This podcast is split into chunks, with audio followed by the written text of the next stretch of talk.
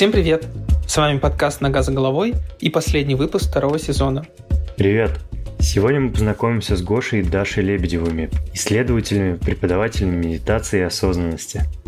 Ребята рассказали про свой духовный путь, ежедневные практики, возможности развития осознанности, а еще Гоша поделился подробностями о своей книге. Приятного прослушивания! Э, привет, ребята! Привет! Ребята, привет! Как у вас дела? Как у нас дела? Ну вот, А, неплохо.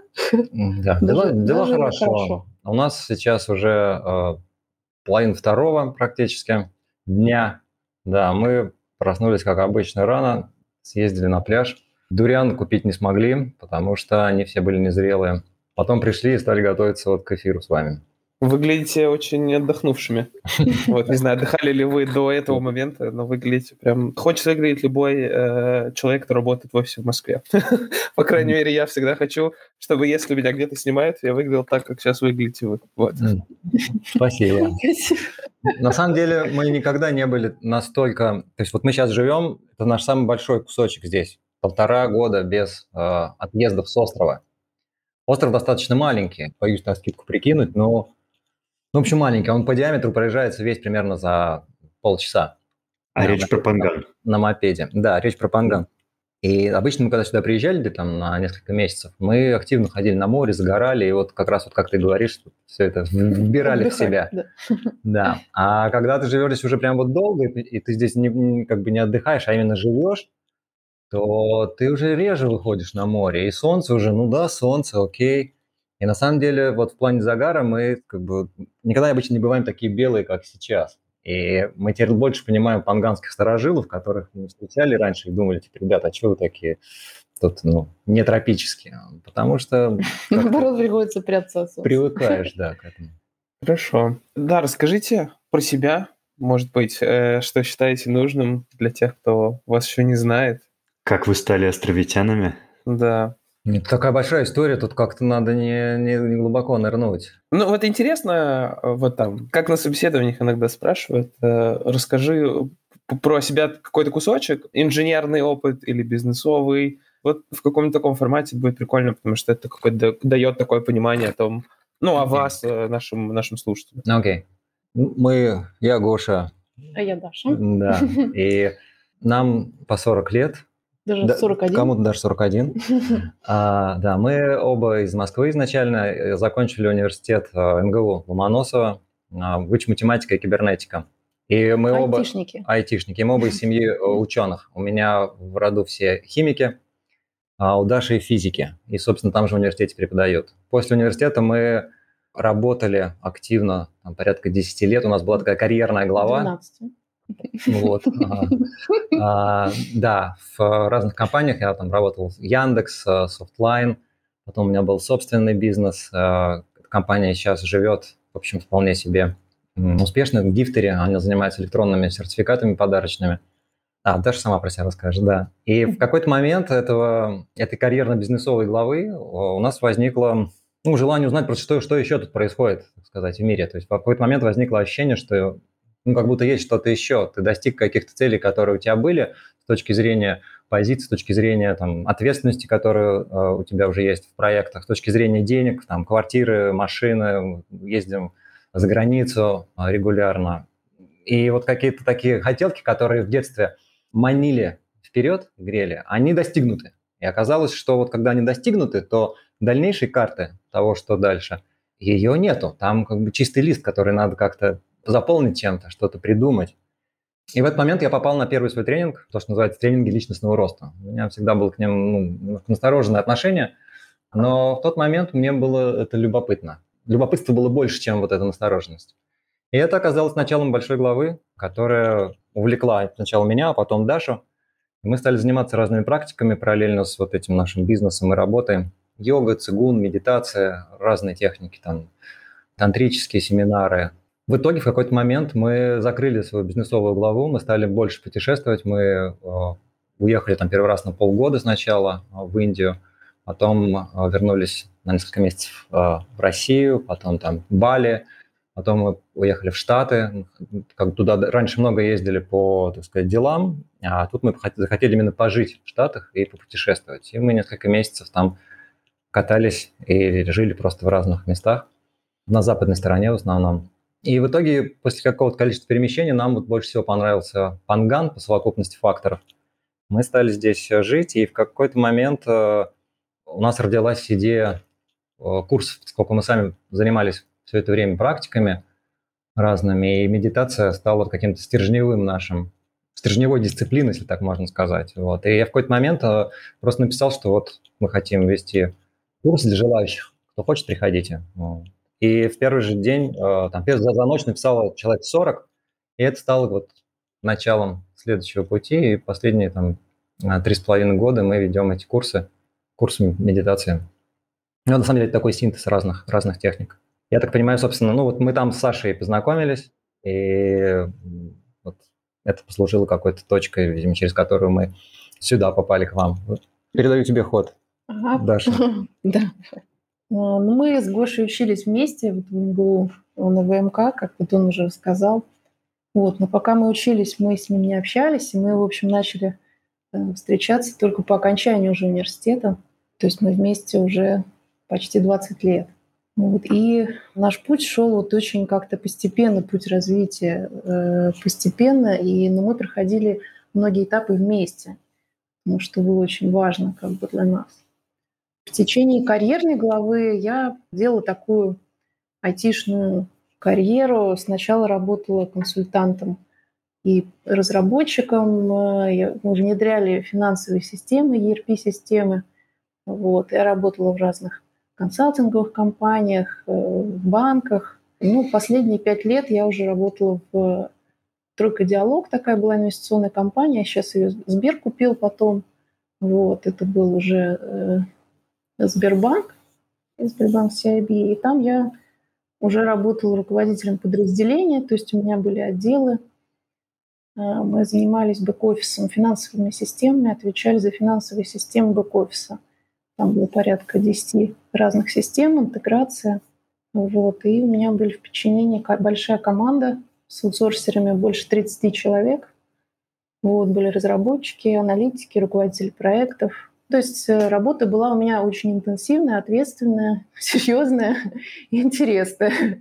Вот, то есть было очень много каких-то плюсов, связанных с ответственной работой, в которой нужно было разбираться и технически, и как руководитель, э, вот, и налаживать там, контакты и коммуникацию внутри своей команды, и со своими внешними клиентами, нашими внутренними клиентами были финансовые подразделения.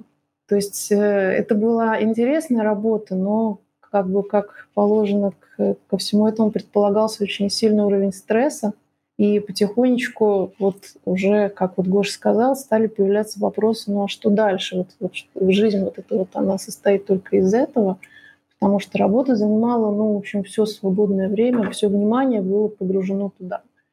Потому что были какие-то идеи, там, вот, что хотелось бы чем-то заниматься еще, но на самом деле ресурса не было. То есть вот эти выходные, которые были единственные там вот эти четыре недели отпуска в году. Все это было только какая-то перезагрузка, восстановление ресурса. И потихоньку интересы начали смещаться вот в область какого-то познания себя. У нас не было такого, как вот иногда люди уезжают в Индию и решают все бросить, там, сжечь паспорт и так далее. У нас был очень постепенный такой путь, то, что мы параллельно работали, занимались э, йогой, разными практиками – тантрическими тренингами, медитацией. И э, вот это решение об уходе из э, корпорации, оно тоже было достаточно ну, сложным и тяжелым. То есть я, наверное, год обдумывала это, писала плюсы и минусы, потому что плюсов уже было много, там статус, деньги э, ответственность, и, в общем-то, команда, которую я сама по большей части нанимала, собирала, то есть было много всего классного. Но в какой-то момент пересилило желание уже посмотреть мир и в первую очередь узнать что-то о себе, потому что понятно было, что мы себя вообще не знаем. Просто бежали по каким-то понятным рельсам, которые вот были выстроены в обществе, да.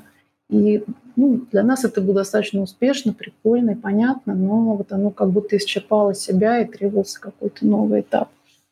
Интересно. У нас с вами э, одна фамилия и один университет. Вот. Я даже работал в бывшей команде «Тройки диалог» тоже. Вот. Во фронтовой части, но в финансовой именно. А, Да.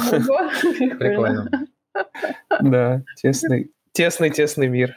Разложи на таймлайн и посмотри, где были ребята, где ты. И Не, я просто шел по их, А ты- э, по их, по их А. шагам, да. А, а когда ты был в тройке? Слушай, ну я там стажировался в 2014 году. Там от тройки диалог осталось, наверное, процентов мгм. 40, 40 команды, да. Но она была еще зубастая очень на тот момент. Ну, я как раз уволилась в В 14-м. 14 Да, то есть как раз там вот это было на стыке. Да, уже как бы в Сбертех нас переводили, и многие это уходили. В общем, такой был период, да. Слушайте, а я, может быть, ну, задам вопрос, вы там смотрите сами, хотите на него отвечать или нет. Просто всегда интересно было, как вот эта трансформация переходит от э, вполне привычного уклада в такое, что, ну, нет, нам надоело там э, работать там, с 9 там, до бесконечности, вот хотим там почувствовать, посмотреть. Есть ли какая-то зависимость от, ну, наверное, первое, каких-то физических удобств, вещей привычного уклада? Ну, то есть был постоянный доход, тут его нет, и вот там, не знаю, квартира, вот ее надо сдавать или надо продавать. То есть и помимо того, что ты, ну, как мне кажется, я могу ошибаться, ты поддаешься порыву вот этой энергии, которая появляется за счет того, что ты для себя там весь мир открываешь, но появляются вполне какие-то вопросы, на которые сложно ответить. Ну, то есть вещи, их надо продавать или их надо сдать, потому что, ну, мало ли что. И получается ли так, что обрываются все социальные контакты в условной Москве, потому что вы там, не знаю, полгода живете в Индии. Ну, делали вы так? Или вы там сознательно, не знаю, раз в месяц писали «Привет, как дела?» А, Ну, потому что вдруг вы вернетесь Прикольно. и захотите устроиться на работу. Да, а если как бы обрубить социальные контакты, все вот... Мне вот всегда это было интересно. То есть это вот с головой в омут и как бы Ага. все, Потому что у меня были примеры такие знакомых. Они вот уезжали Мгм. в другие страны, и они, Мгм. они просто забывали даже меня, хотя мы с ним были неплохими знакомыми. И, ну, то есть вот человек говорит, я вот э, поддался вселенной, потоку, и вот э, если там, не знаю, у меня закончатся деньги, ну, значит, таково есть. А есть люди, которые вот они, они такие, вроде они уехали, но они такие, вот, э, привет, там, Москва, Ага. как вот дела? Вот. Вот интересно, вот в вашем случае это был прям вот отдамся, уеду, Да, Да. это интересный Это вопрос. Это хорошо, вопрос. потому что привязанности вот со всем тем, что ты перечислила, это огромный вообще часть жизни, пласт. Мгм. И, ну, наверное, скажи ты, да? Давай туда Ага, надо меня немножко подлить. А, а что вы пьете, ребят? Доп- доп- Допинга в виде пуэра, да, Ага. очень помогает разговорам. Да, действительно, такой вопрос э, давно не задавали нам, а вопрос на самом деле классный. Ну, классный именно как раз потому, что он живой. Он действительно возникает. Если вот таких категориях, как ты описал, то нам ближе вторая. То есть у нас не было такого, что как бы вообще Обрубили всё, типа да, куда-то нырнул и там непонятно чего как. Нет, такого не было. А, но и какого-то четкого плана тоже не было. Вот. То есть у нас была там некая подушка денежная, которая накопилась за это время, за время работы. И эта подушка позволяла, ну, учитывая, что вот стоимость жизни там в Индии, например, когда мы поехали изначально достаточно низкая, то, в общем, там, принципе, можно было там не думать о деньгах ну, минимум год, там, ну, вообще. Ну, никак. можно я добавлю, можно было не думать, но на самом Но деле но думаешь об этом постоянно. Да. Вот как раз потому, что на самом деле нельзя. а не. Да не, не, даже не то, что год, Да, несколько да, лет да. можно было вообще не... Ну, но, ну да, но но, по на уровне факту- психики так не происходит, когда у тебя Да. уменьшается сумма на счету, даже если очень медленно, все равно это очень нервирует. а, Ну, по крайней мере, вот когда ты привык, что у тебя капает зарплата ежемесячно, А, у нас происходило постепенно, в том смысле, что там, у нас классная квартира, в которую мы много вложили в свое время времени, там, да, Мгм. и денег, и, и для нас было на тот момент невозможно даже подумать, что мы будем ее сдавать. И поэтому мы ее не сдавали, мы просто ее закрыли на ключик, уехали на полгода первый раз, вот, и даже, по-моему, туда периодически посылали а, уборщицу, чтобы она там, значит, держала все это в классном виде. Мы оставили там две свои машины э, любимые, вот просто там, ну, каких-то поставили их, там, так сказать, хорошие места, чтобы не беспокоиться. И вот, вот так, да. Но, кроме того, у нас не было плана. Мы думали, что, ну, посмотрим, как чего пойдет. Если как-то вот окажется, что не очень, и станет вопрос денег, ну, мы вернемся, устроимся на работу. Вот как бы так это было. Но при этом параллельно, как только мы уехали в Индию, собственно, еще за пару месяцев до этого возникла идея А, то есть мы сделали там некое приложение мобильное. Я занимался тем один, потом я вовлек Дашу, и, в общем, мы запустили его достаточно скоро, и оно стало приносить небольшой доход, и мы стали им заниматься. Но это было просто вот как, э, сказать, фон. Главная идея была в том, чтобы на самом деле перезагрузиться от всего, что было до этого. Ну вот как так, да, мы волновались, но просто Ну, старались... надо сказать, что освободить место вот это вот в голове было очень тяжело. То есть вот этот период после того, как мы как раз вот эту карьерную главу вот как бы завершили, ну мы тогда не знали, что завершили, просто мы уволились и купили билет в один конец. И Вот, э, и были такие ожидания, что вот сейчас мы как заживем. Вот. А на самом деле вот этот тормозной путь, поскольку вот э, мы Да. привыкли как белочка в колесе, да, вот это вот в таком режиме очень быстром городском жить, когда есть определенное, да, очень структурированное время, тут вдруг мы оказались перед огромным количеством неструктурированного времени. И поначалу это ну, шокировало, пугало и вызывало очень большой стресс, потому что э, ну, как бы человек вот так вот, который всю жизнь, по сути, не делал перерыва такого ни разу, оказывается перед, ну, перед самим собой, с которым надо что-то как-то делать. И э, вот это э, торможение некой вот этой вот скорости внутренней, оно происходило гораздо дольше, чем мы ожидали. Это правда. То есть нам казалось, что мы приедем в Индию и начнем там условно как-то творить вообще, петь, плясать и раскрывать какие-то свои таланты через месяц. Уже месяц, мы думали, отдохнем, А. вот, потому что отпуск же две недели максимум, а тут месяц, вау. Это казалось чем-то. Да, но по факту мы прожили там полгода, и ничего ни- никто не начал петь, танцевать и раскрывать талант. Это все начало происходить гораздо ну, там позже, спустя еще примерно так. год. А потом уже стали отпускать. Вот, то есть в какой-то момент мы стали сдавать квартиру, мы поняли, что ну, нам не нравится на самом деле в ней жить. То есть когда мы прожили несколько сезонов вот, в путешествиях, там Штаты, Бали, Индия, а, и приехали в какой-то момент в Москву, мы поняли, что ну, да, классная квартира, но Ну, произошла какая-то Да. внутренняя расцепка Нам хочется жить с в доме. этим э, жильем, и уже появился какой-то внутренний вот этот выбор в сторону того, чтобы ее сдать. Потому что когда мы жили в ней, конечно, сдавать ее сразу ну, как-то было тяжело психологически. Да, и в итоге мы сняли дом за городом в Москве, в Москве а квартиру тоже сдали. Так. Ну да, с вещами мы расставались тоже очень постепенно, и это такая большая тоже психологическая работа на самом деле. Мгм.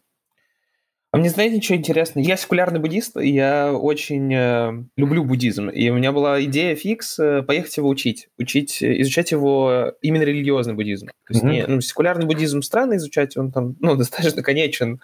Э, а вот э, буддизм э, Тхировады, он как будто бы прям э, в таком можно все жить. И я вот думал, вот уеду куда-нибудь, и вот почему-то вот мне казалось, что надо обязательно куда-то уехать. А потом в моей жизни как раз перед ковидом и во время него происходили определенные события, что я понял, что а мне не надо никуда ехать. Ну, то есть, типа, у меня вот это обучение, если можно так его назвать, каким-то основным принципом, оно происходит здесь сейчас. И как будто бы совсем не обязательно себя вставить в какие-то условия из каких-то людей, да, конечно, я был бы рад, если бы у меня был какой-то учитель в Москве, который бы мне как-то наставлял на эти там правильные пути, но как бы на тот момент я понимал, что вот то, что происходит, оно в целом очень показывает мне, что я не то чтобы в сознании не преисполнился, я даже процентов там пяти буддизма не то что не понял, а как бы не могу к своей жизни применить, такой, ну куда я поеду, как бы что-то учить. И вот вопрос, э, вот чтобы вот так вот действительно все, ну, скажем, найти себя вот из вас сказал эту фразу, то есть типа, познакомиться с самим собой, вот это, ну, действительно такие радикальные, не побоюсь этого слова, меры, ну, то есть взять, и уехать куда-то надолго, причем несколько раз, то в Индию, то еще куда-то. Вот как вы считаете, это надо обязательно делать, вот если ты хочешь полноценно себя познать? Или все-таки ты можешь это совмещать с какой-то мирской жизнью?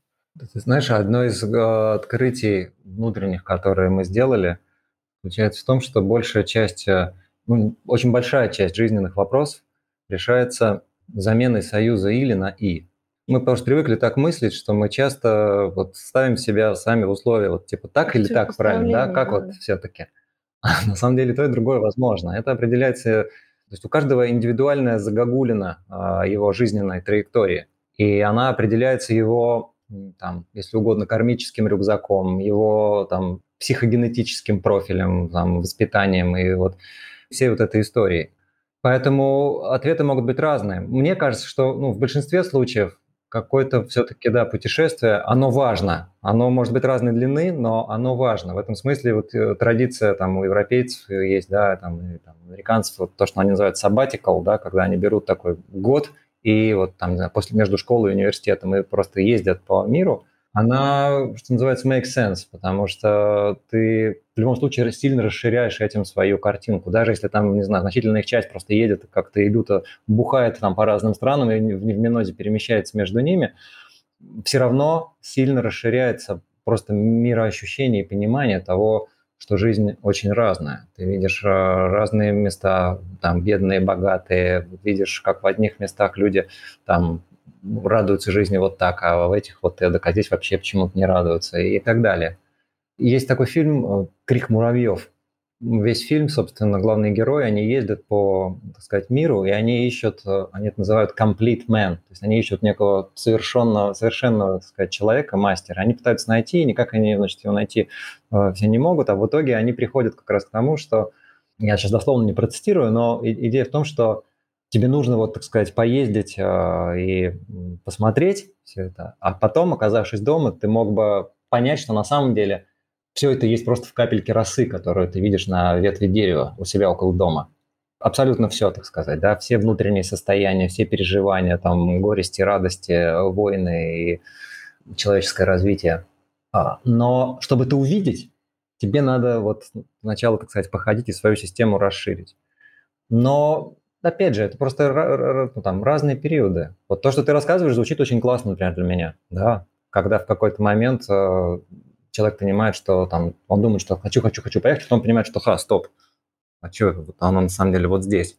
Уже есть. Да, в каком-то смысле жизнь, ну, не в каком смысле, а это вообще одна из основных идей, что чем больше ты занимаешься какими-то практиками и развиваешь осознанность, тем яснее ты начинаешь видеть, что на самом деле ну, все происходит прямо вот здесь, вот, вот, вот сейчас. Вот я там держу эту чашку, разговариваю с вами, слышу свой голос.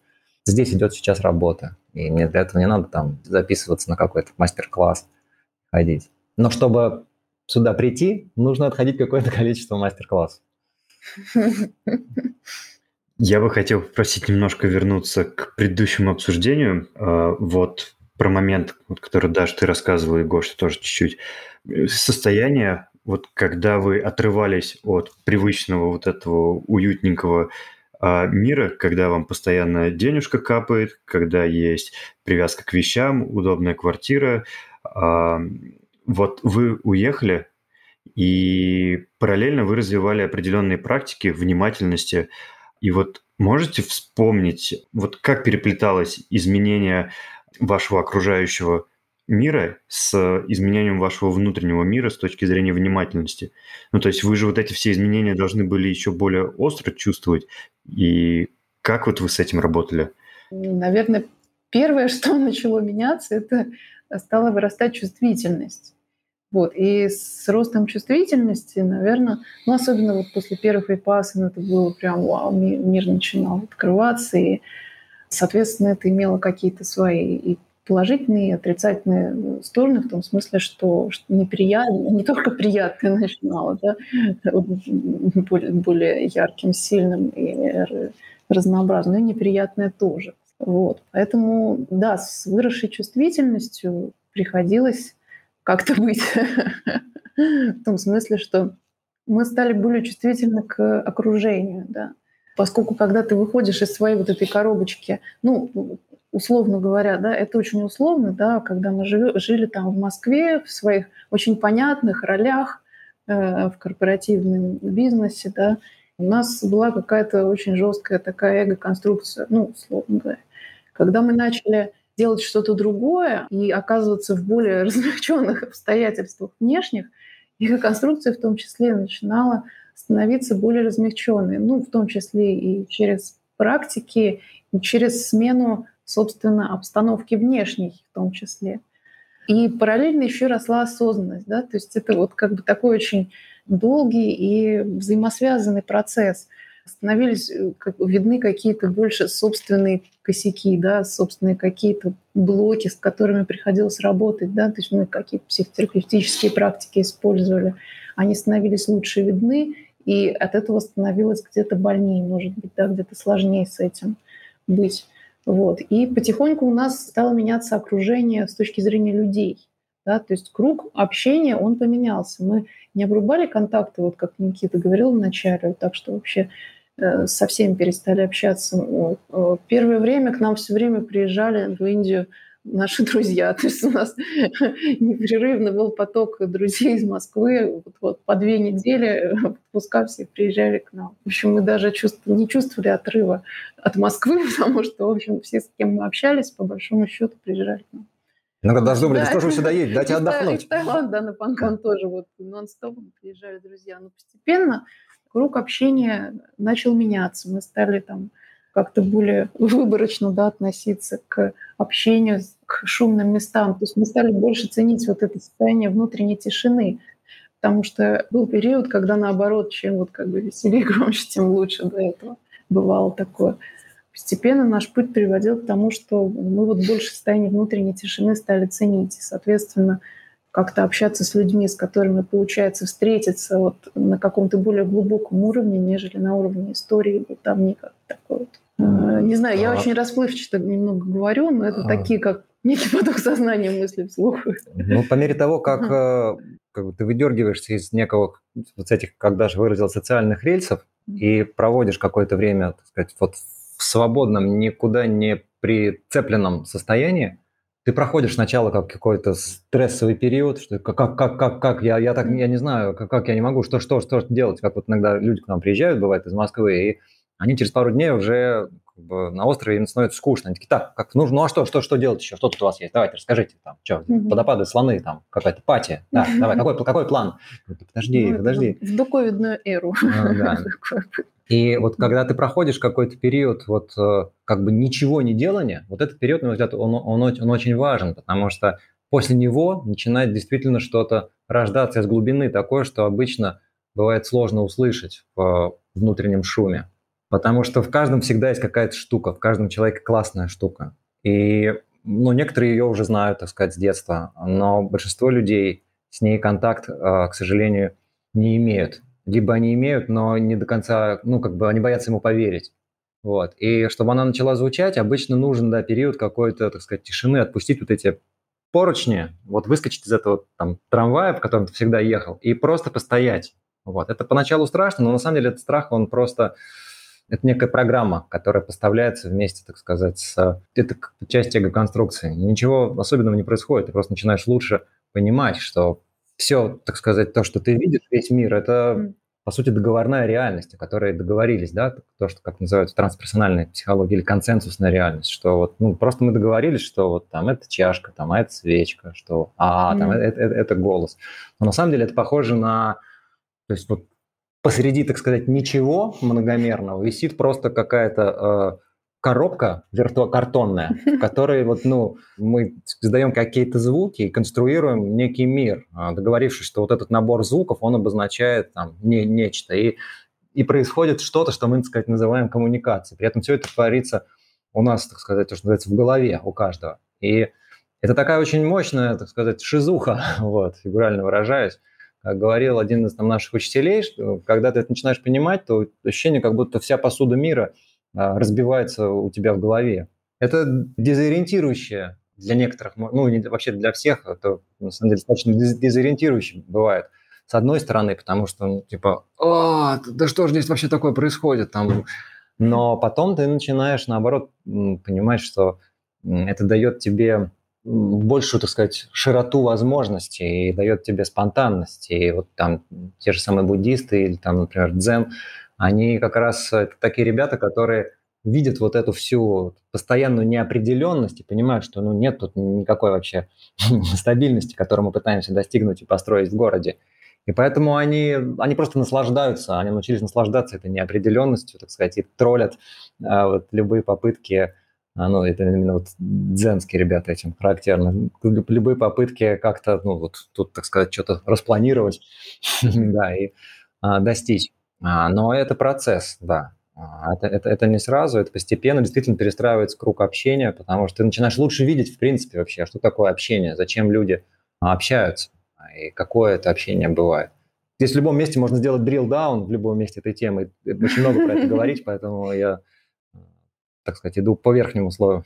Мне нравится. Я своему психотерапевту как-то на уши присел рассказывал, что все нереально. И она очень внимательно меня слушала. И, ну, вроде, вроде она поняла, о чем я говорю. Но изначально я тоже звучал примерно как что. Мне просто в целом, я обожаю эту концепцию. Я ее вот у это в э, Харари прочитал в Homo sapiens, про то, что мы же выжили только потому, что мы научились договариваться. Мы договорились, что вот Россия, это же нет, нету России вот нет. в природе. Ну, это, есть, это такое, да. есть группа людей, которая такая, так, мы русские, с нами Бог, и вот, вот эта граница, и вот сюда мы не пускаем никого. Если у тебя в паспорте а это, кстати, набор каких-то деревьев переработанных нету, да. чтобы когда ты понимаешь, ты такой, вау, то есть чисто теоретически я могу делать вообще все. Хочу уволиться с работы. Какая разница? Ну, типа, это, да. же, это же я себе поставил конструкт, что нельзя увольняться с работы, потому да. что я не найду новую. А вдруг я найду еще лучше? А может, я не найду. Блин, обожаю. Э, просто, просто феноменально, насколько это... Ну, да, и, насколько это освобождает. И, и, и вот эти все буддийские практики по там, подготовке к смерти и всему вот этому, они же как раз, да, кажется, для этого и созданы, что ты такой понимаешь, ну, окей, я умру, а до этого я реально буду наслаждаться. Просто вот, ну, все, что как бы хочу, то вот как бы и буду делать. Вот. Мне прям нравится. Да, это освобождающее такое сознание. А я бы хотел еще вопросик докинуть, ребята. Докидывай. Класс. Вот смотрите, вы довольно много уже сказали, как что менялось в окружении, картинки, которые были снаружи, друзья, там, ваше отношение к вечеринкам. И вы же параллельно друг с другом тоже, то есть вы же тоже изменялись. Это длительный путь, который вы уже вместе, вот, по-моему, 20 лет вы называли цифру, вы по большей части находились вместе, ну, практически все время вместе. А, живя в городе, зачастую муж и жена могут жить вместе, но быть абсолютно не вместе, потому что какие-то проблемы на работе, потом куча дел, и приходишь буквально час видишься, общаешься, ложишься спать, и вы не вместе. А наверняка вы, развивая там, внимательность, осознанность и многие другие характеристики, вы замечали в себе, друг в друге и в себе какие-то шероховатости, недовольства, но при этом а, настолько обтесывали, комбинировали и слились, наверное, воедино. То есть для меня вы звучите как, не знаю, как H2O, вот это 2 у H. Это, вот вы примерно так выглядите. А, можете не, не, немножко рассказать, как это происходило? А, ну, есть у нас еще где-то есть какой-то О. Интересно, где он, если мы, если мы H2? Это код ваш. А, хорошо. Да, ну, ты видишь, что не вопрос, то вселенная. Mm-hmm. Ну, иногда мне кажется, что когда, например, нас начинают спрашивать про какие-то практики, ну, мы раньше так как с удовольствием рассказывали, что вот там вот такая, вот такая, вот это, вот это было. Но в каком-то смысле иногда нам кажется, что главной практикой именно были и есть э, вот отношения. Потому что они были еще до того, как у нас начались какие-то практики. И мы просто были, вот, вот, так сказать, студенты пятого курса, которые закончили пятый курс, и мы вот как-то начали... Мы просто встретились и подумали, что давай дальше вот в этом каком-то, не знаю, парке развлечений, которое называется э, «Человеческая жизнь». Вот давай вместе тут походим, поглядим. И ну, изначально не было никаких каких-то долгоиграющих там идей, просто нам было интересно. И этот интерес стал как-то углубляться и расти. И когда вот в какой-то момент я пошел, вот так я уже упоминал, на первые эти интенсивные тренинги, и я пришел домой и начал об этом рассказывать с такими горящими глазами, что слушай, там все вообще не так, как мы думали, и вот а, ну, я считаю, что это очень, как бы, мне повезло, вот, и, что Даша выслушала и сказала, да, что-то как-то это все очень э, странно, но интересно, давай я тоже схожу, смотрю. И Даша пошла тоже на эти тренинги.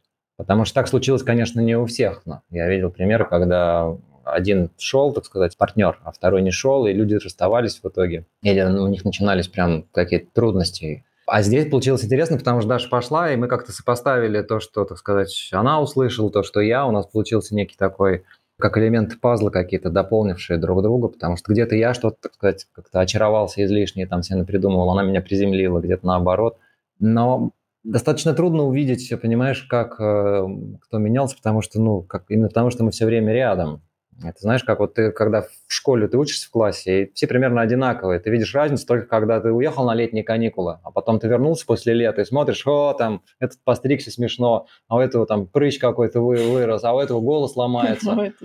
много выше стал. Да, это там кто-нибудь вымахал, там, высоте. Вот ты вот там спустя три месяца, когда ты все время рядом, там, да, там с 2014 года мы практически 24 часа в сутки вместе.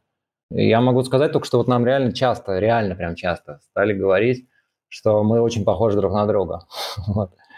И, ну, на этот счет есть там разные теории, в том числе уже такие там, да, из квантовой физики, ну, что действительно как-то люди, когда рядом живут много, они становятся, ну, в общем, не суть, ну, вот это как просто, так сказать, некие, некая ремарка, которую мы слышим.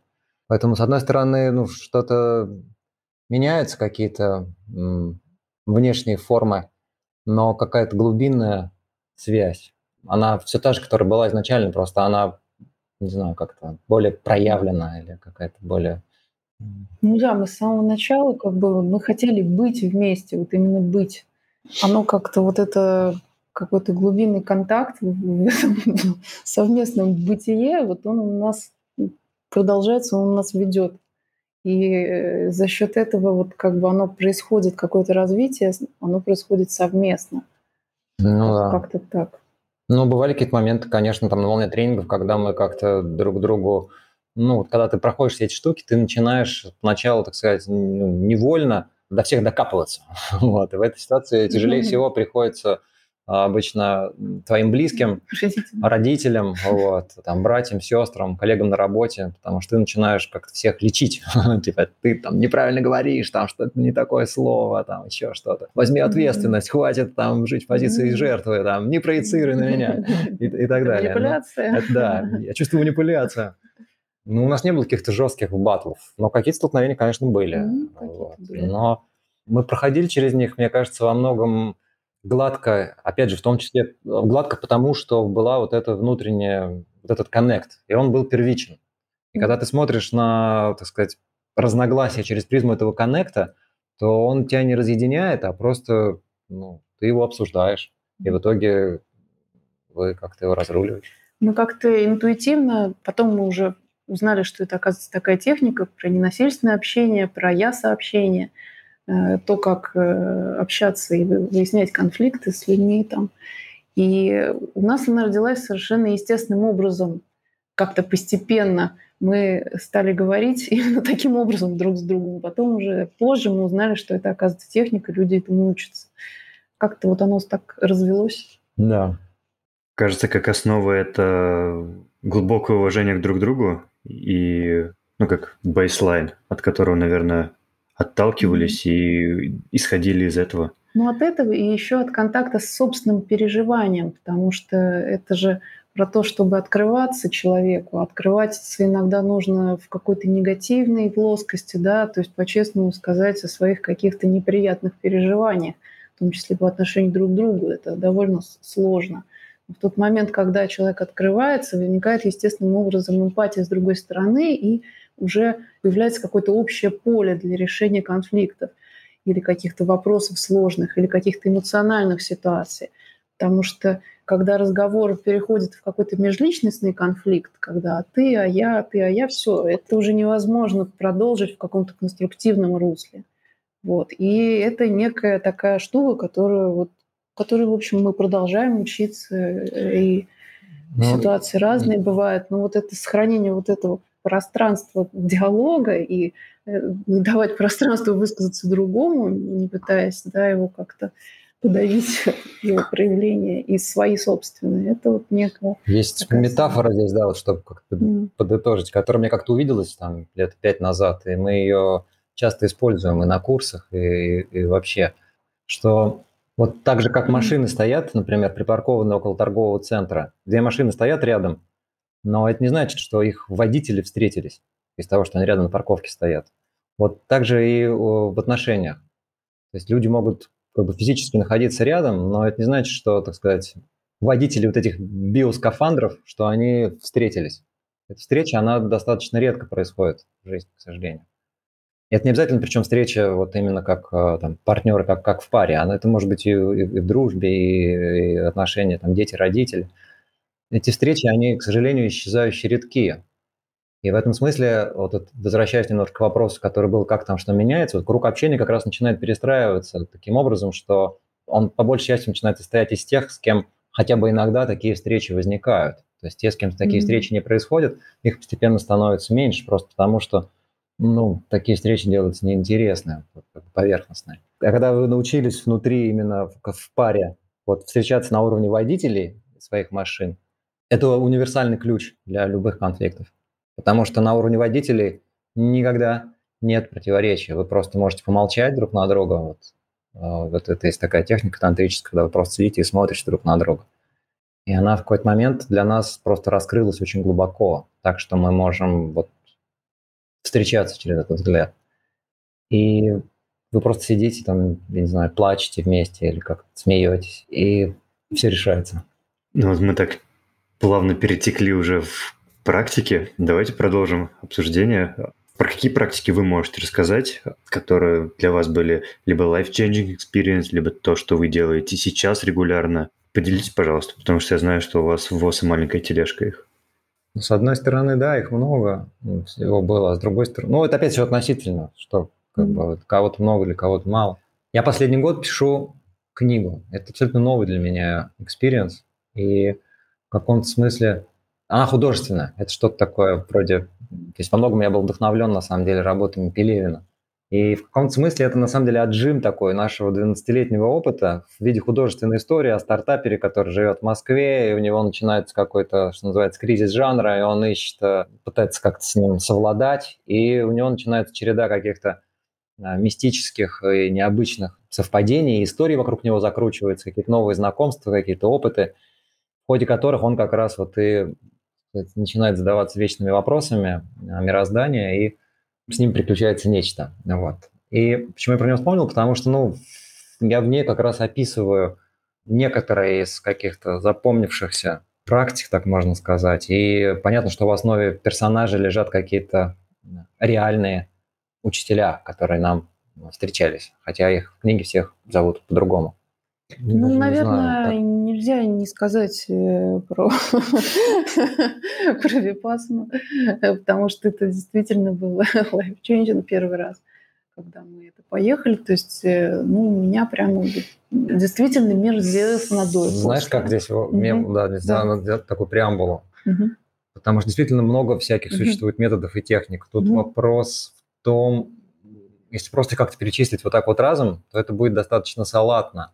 Весь вопрос ну, в том, на какой да. фазе находится человек. То есть, mm-hmm. я, мне кажется, не, не очень имеет смысл просто вот так вот, так сказать, рассказывать. Тут интереснее, mm-hmm. ну, ценнее, как мне видится, под какой-то конкретный запрос что-то предлагать. Вот, потому что иначе возникает какая-то, ну, девальвация, что ли. Потому что в зависимости от, э, так сказать, фазы внутренней нужны разные, ну, не то, что даже нужны, а разные инструменты будут эффективны. Например, та же самая медитация, которой мы сейчас занимаемся, она пришла бы она к нам, не знаю, в, там, в 23-25 лет, я бы вряд ли ей бы mm-hmm. прям увлекся да, как-то, и она меня вряд ли куда-нибудь поманила бы. Да, она, собственно, даже и приходила, и я, честно говоря, не... Она завелась уже позже, она завелась уже после 30, а в 25 мне, например, больше нравилось э, ходить на кундалини-йогу и там интенсивно, значит, петь э, там хар-харе-хари, махать руками, делать задержки и лазать на скалодроме, вот, ну, какие-то такие более конкретные. Или, и, собственно, вот ходить на тренинги, ходить на интенсивные тренинги. Первым таким у нас был, вот куда вот я говорил, сначала я пошел, потом Даша. Это был аналог ЭСТ, такой был в свое время очень нашумевший тренинг э, в штат, там, 70-е, по-моему, годы. Его в итоге там потом закрыли, ну, как это часто бывает вокруг э, таких тренингов, возникают э, противоречивые истории. Вот, но, на мой взгляд, он такой один из очень э, мощных. Его основатель еще жив, ему много лет, Вернер Эрхард. По-моему, ему, кстати, да, там в итоге в ходе этих всяких историй скандальных даже запретили въезд в Штаты. Но это так, как часто бывает вокруг каких-то сильных фигур, там, не знаю, типа Оша, возникают какие-то разность потенциалов высокая. Но, в общем, так или иначе, да, вот, вот такие тренинги в, там, до 30, на мой взгляд, они очень, у них, так сказать, большой потенциал. Потому что потом, если до, так сказать, 30 человек такого ничего не делал, и идти на такой тренинг, это может сработать, но это шок может быть очень сильный, потому что уже у тебя выстроена, так сказать, плотная к 30 годам картина, как правило, ты уже, так сказать, какой-то самцу сам себе. ты меньше готов чему-то открываться и учиться. Ты уже скорее готов сам кому-нибудь что-нибудь рассказать и навялить. А тут ты приходишь на тренинг, и у тебя просто вышибают из-под тебя табуретку и погружают тебя в какие-то ситуации. Они как бы игровые, но они достаточно жесткие. И а, в итоге картина старая может развалиться, но какая будет собираться и как долго новая, что непонятно. Ну, давайте тогда я немножко уточню запрос. Что вы порекомендуете для ребят, которые находятся вот условно в некой фазе, когда вот работают, уже начинает надоедать, многое есть, а, возникает вопрос или интерес, а что есть за ширмой, вот на таком этапе, неком переходном, наверное, что бы вы порекомендовали? Я бы порекомендовал пробовать, потому что, ну, как, когда человек спрашивает сам, то я зачастую могу лучше услышать как бы то, что звучит, так сказать, за его словами, потому что это не всегда то же самое, что он озвучивает в виде слов. Но вот так, как ты вот именно спросил, если семантически отвечать, я бы рекомендовал пробовать. Пробовать и слушать свой, вот, что называется, отклик, потому что что-то будет, сказать, сразу как нет восприниматься, типа нет, не мое. Вот там вот мне понравилось кундалини, а кого-нибудь другого запусти туда, он скажет, да это вообще непонятно, что какая-то секта. Сидят там что-то орут с бородами, значит, все в белом. Про чакры рассказывают. Вот, потом кто-то вот в гон... слово чакра не воспринимает. Да, в гон лупят в конце вообще, я чуть не оглох, там страсть да. какая-то. Да? То есть это, это все очень э, такое. Когда меня Даша привела первый раз на, на хатха-йогу, я лют плевался, честно говоря, давно. Я не мог слушать инструкции, типа там, там задние пахи заворачиваем там, значит, назад, там, куда-нибудь. Вот, вот что правую, такое. правую нижнюю пятку, да. почувствуйте опору, да, там. И, ну, то есть я как бы я не ушел просто потому, что ну, из уважения к Даше. А спустя несколько лет я сам сертифицировался как на преподавателя Айенгара. Понимаете, то есть все, все а, меняется. Я считаю, я очень тепло отношусь и с большим уважением вот к кошевским техникам, несмотря на вот то, что вокруг коши много историй а, разных, и не все из них, так сказать, выглядят симпатично, но сами техники, которые он, в общем, не так важно, на самом деле, как бы он их сделал первый, хотя на самом деле не он, он их скомпилировал скорее, да, из того, что было до него, но он сделал это удачно – и то, что вот называется там динамическая медитация, да, медитация там, кундалини или там no dimension, ну это прям цикл динамических медитаций, то, что называется у него. Я считаю, что они очень эффективны поначалу. Вот, и они нам помогли, и большое спасибо им и тем, кто нам, нас с ними познакомил. При этом многие практики, они, на мой взгляд, являются своего рода ступенями, как ступенью ракеты. То есть ее нет смысла вот делать там, делать, делать, делать. Она тебя доставляет на какой-то некий там новый сказать, level расширяет как-то, и ты просто чувствуешь дальше, что ну, в ней нет больше потребности. И в этом смысле как раз вот там медитация, она как такая нить сквозная, которая проходит через вот все эти level ы, потому что это базовая штука. Как мы говорим, это стержень пирамидки, на который накидывается колечки вообще всех остальных вещей. Если этого стержня нету, то просто другие техники не заводятся. Пока нет навыка, в принципе, видеть свое состояние, вот как бы где я, что я, что со мной происходит, какие я сейчас, что я сейчас чувствую. Очень трудно. Первичная задача стоит, на мой взгляд, в том, чтобы вот открылись чувства, потому что по умолчанию они как бы у большинства из нас а, очень при, притупленным, как будто за, за тонированным стеклом все находимся. А какой для этого будет способ? Ну, вот тут надо, надо искать свой ключик. Они могут быть разные. Холотропное дыхание может очень сильно раскрыть.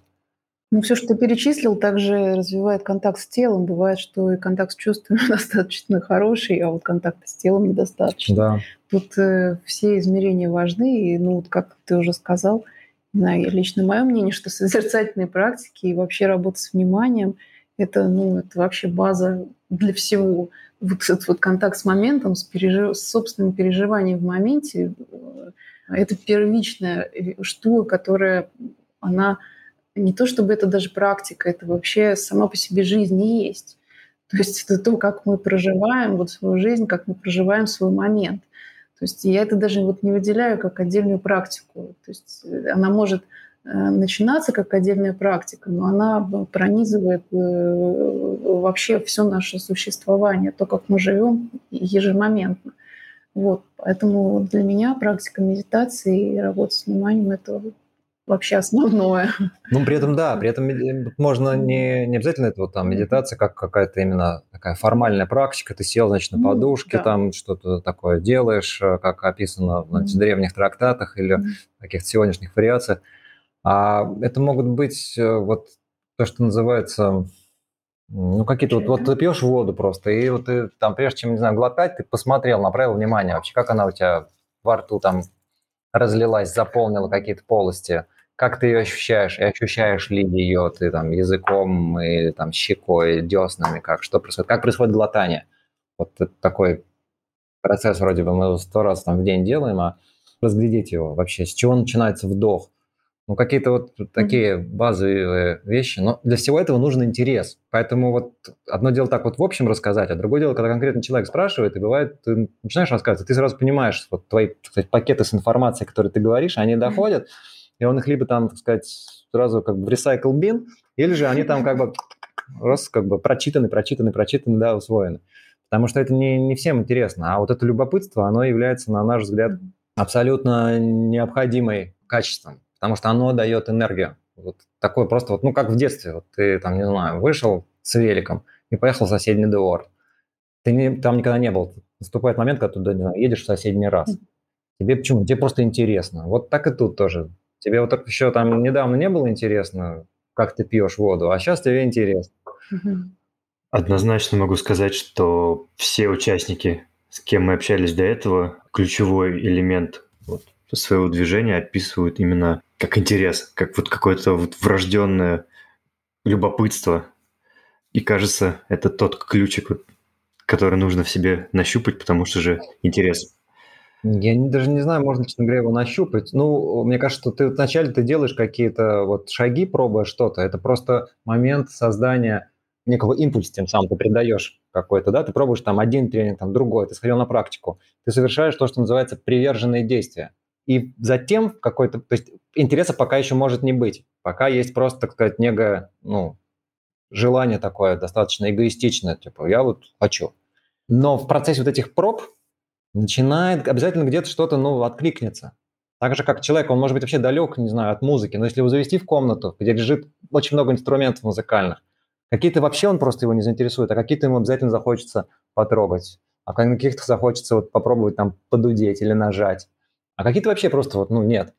Так и тут. И вот тут уже, когда вот что-то кликнет, то за эту ниточку можно уже легонечко потянуть, посмотреть, да, что будет дальше. Потому что интерес, как мне видится, это одна из фундаментальных рычагов эволюции вообще, с помощью которого она, так сказать, э, развивает живую форму человеческую. Ну, я еще хочу сразу добавить, что основным рычагом эволюции является как раз страдание. Вот, потому что интерес, он приходит и уходит, да, как-то э, бывает, может быть незамеченным, а вот страдания, которые возникают, когда есть какие-то проблемы, когда есть какие-то а, ну, страдания, я имею в виду в буддийском широком смысле, да, некая неудовлетворенность, которая, духа, которая вызывает э, некое сужение, сжатие и желание что-то с этим сделать, да, оно часто бывает гораздо более явным мотиватором для того, чтобы что-то начать делать. Да, оно сильнее. То есть, если, например, вернуться к нашему примеру, то у нас было вот именно как раз дукха, да, в каком смысле, что мы... У нас мы, была мы... сильная неудовлетворенность, да. Я тогда продолжу следовать за своим интересом, углубляясь э, в расспросы про практики.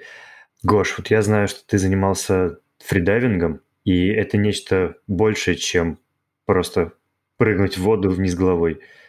Можешь поподробнее, пожалуйста, рассказать? Проспект работы с вниманием, про дыхание.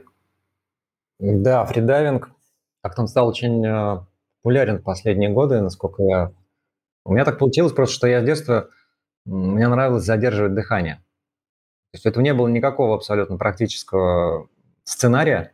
Просто я, что называется, по приколу сидел, например, и задерживал дыхание, вот читая книжку или просто в машине ехал и задерживал лет пять назад, наверное, там, или год четыре, может быть, я узнал вообще, что вот бывает такая вещь, как фридайвинг. Мне стало любопытно, и я прошел сначала базовый курс, а потом продвинутый. То есть дисциплина для тех, кто, может быть, не знает, да, э, смысл в чем? Смысл в том, что это погружение в воду на задержке дыхания. Ты сделал вдох, да, и а, пошел вниз. там есть несколько дисциплин. Спускаются вниз по тросу, то есть перебирая его руками, например, да, и также по нему поднимаются. Либо спускаются вниз ластами, и ластами же поднимаются. Или спускаются без ласта, без троса, просто руками, ногами гребешь.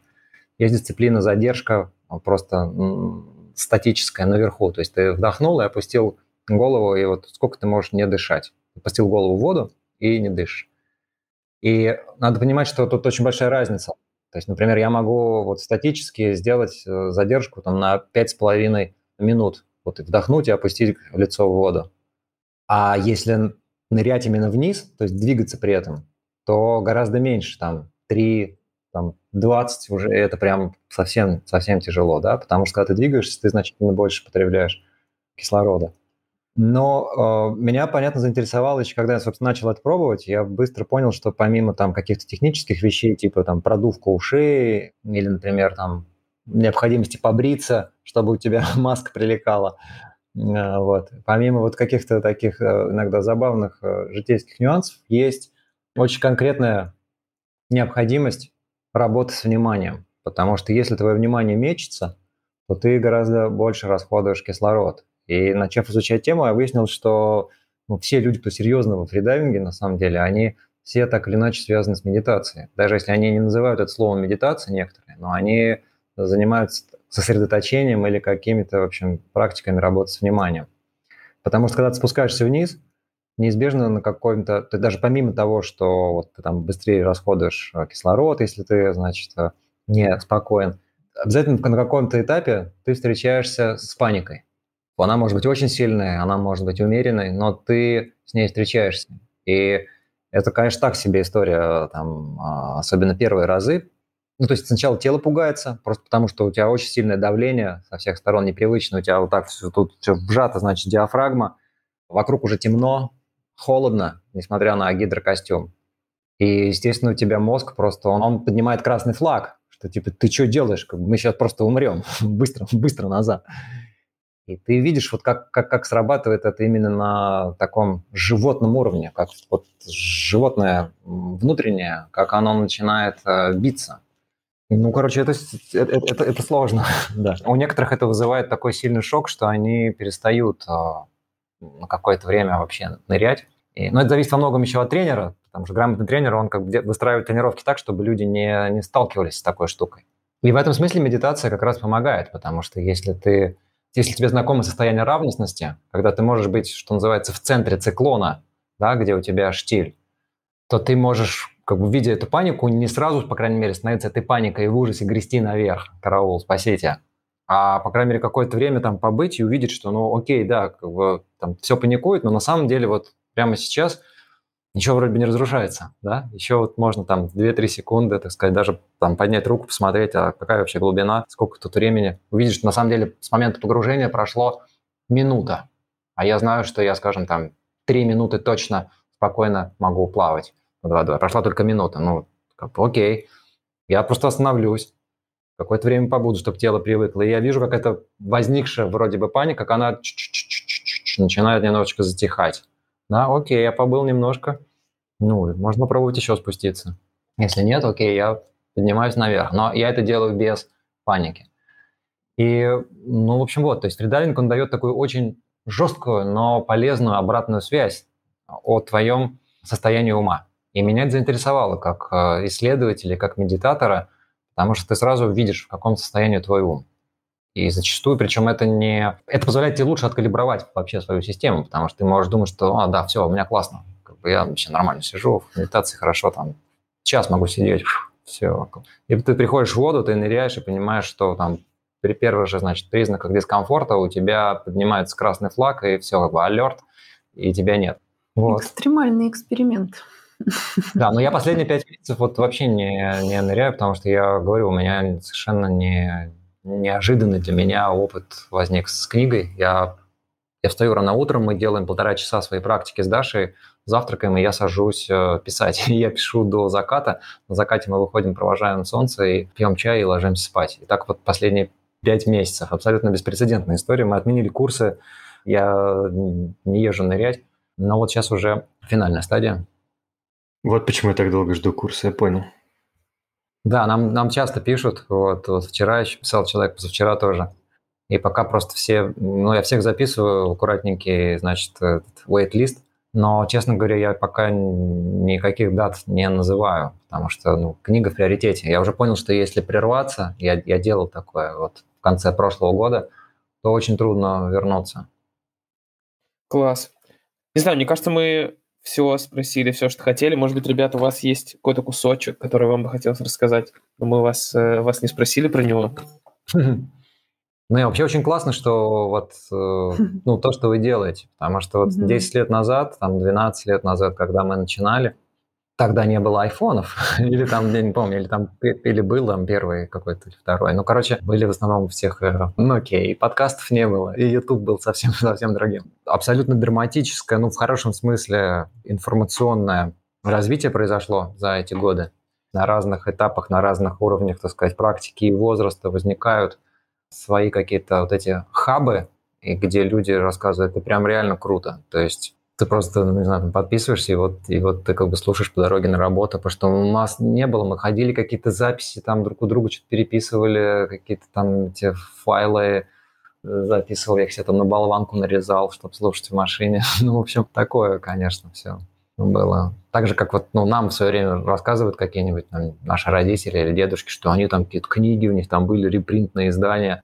Так что, да, мне кажется, главное такое напутствие просто пробовать, да, следовать э, за интересом, с одной стороны, с другой стороны, не игнорировать вот это внутреннее недовольство, когда оно возникает. Потому что мы так воспитаны в целом, вот, большинство из нас, людей, что мы склонны достаточно долго Э, задвигать свой дискомфорт и как бы подавлять какое-то там недовольство ситуацией, а, терпеть там работу, которая не нравится, или отношения, которые не нравятся. И только когда уже доходит до красной точки, вот этот чайник начинает как-то у него подрывать крышку.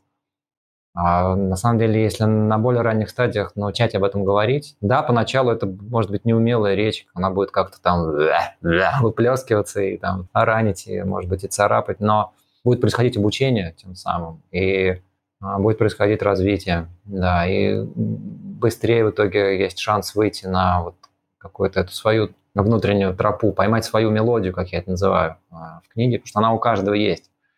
Как только ее начинаешь слышать, она начинает звучать еще отчетливее, и она начинает просто тебе подсвечивать в жизни какие-то ходы, которых ты до этого не видел. Какие-то люди вдруг появятся, что-то там предложат, и ты подумаешь, вау, классно, какое-то предложение придет, и что-то вдруг захочется такого, чего раньше не было, а чего-то расхочется, и какая-то начнется новая глава. Класс. Спасибо вам, что позвали. Да, спасибо, ребят, классный разговор, да. Это был подкаст «Нога за головой» и в гостях Гоша и Даша. Подписывайтесь на ребят в соцсетях, а еще на наш подкаст во всех музыкальных сервисах. Всего хорошего и до новых встреч в следующих сезонах. Пока-пока.